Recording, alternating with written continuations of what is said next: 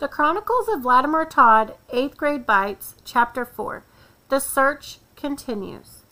A man dressed entirely in black looked from the crumpled newspaper photograph in his gloved hand to the boy ahead of him who was timidly crossing the street.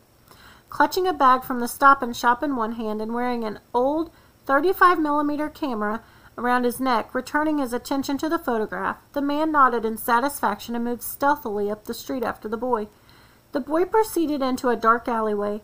The moon was full and high, casting a cool blue over the town of Bathory. Long shadows stretched across the street.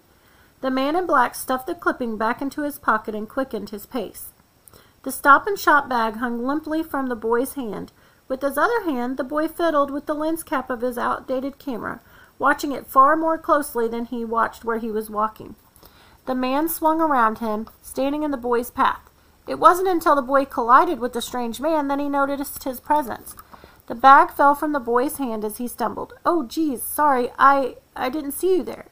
He smiled weakly, apologetically up at the stranger. The man smiled, careful to keep his fangs hidden behind closed lips. "It's quite all right. Edgar Poe, isn't it?" Eddie brushed some grime from his jeans and checked his camera for damage. Yeah, well... Eddie, actually. Nobody but my mom calls me Edgar. Why? Do I know you?" A large vein on Eddie's neck pulsed, sending a pang of hunger through the man's stomach. "Eddie, I was wondering if you could assist me." The boy looked wary, but he didn't run. The man slipped his hand into his pocket and withdrew the newspaper clipping. He held it up for the boy to see. "Do you recognize the boy standing next to you in this photo?" Eddie glanced up at the clipping. Yeah, I guess. Vlad Tod, right?" The man licked his lips. The boy smelled like AB negative, rare, delectable, the champagne of blood types. "Where can I find him?" Eddie shrugged and plucked the bag from the ground. "I don't know, the junior high, I guess." He stepped around the man and continued down the alleyway. The man's stomach clenched once in hunger. He grabbed Eddie's shirt collar and opened his mouth wide, exposing glistening fangs. "Don't you walk away from me. Tell me where he is now." Eddie's eyes widened with sudden terror. "What are you?" The man lifted Eddie from the ground and pulled him closer until his fangs were just inches from Eddie's small face. "I'm the boogeyman, Edgar, and I've come for your soul.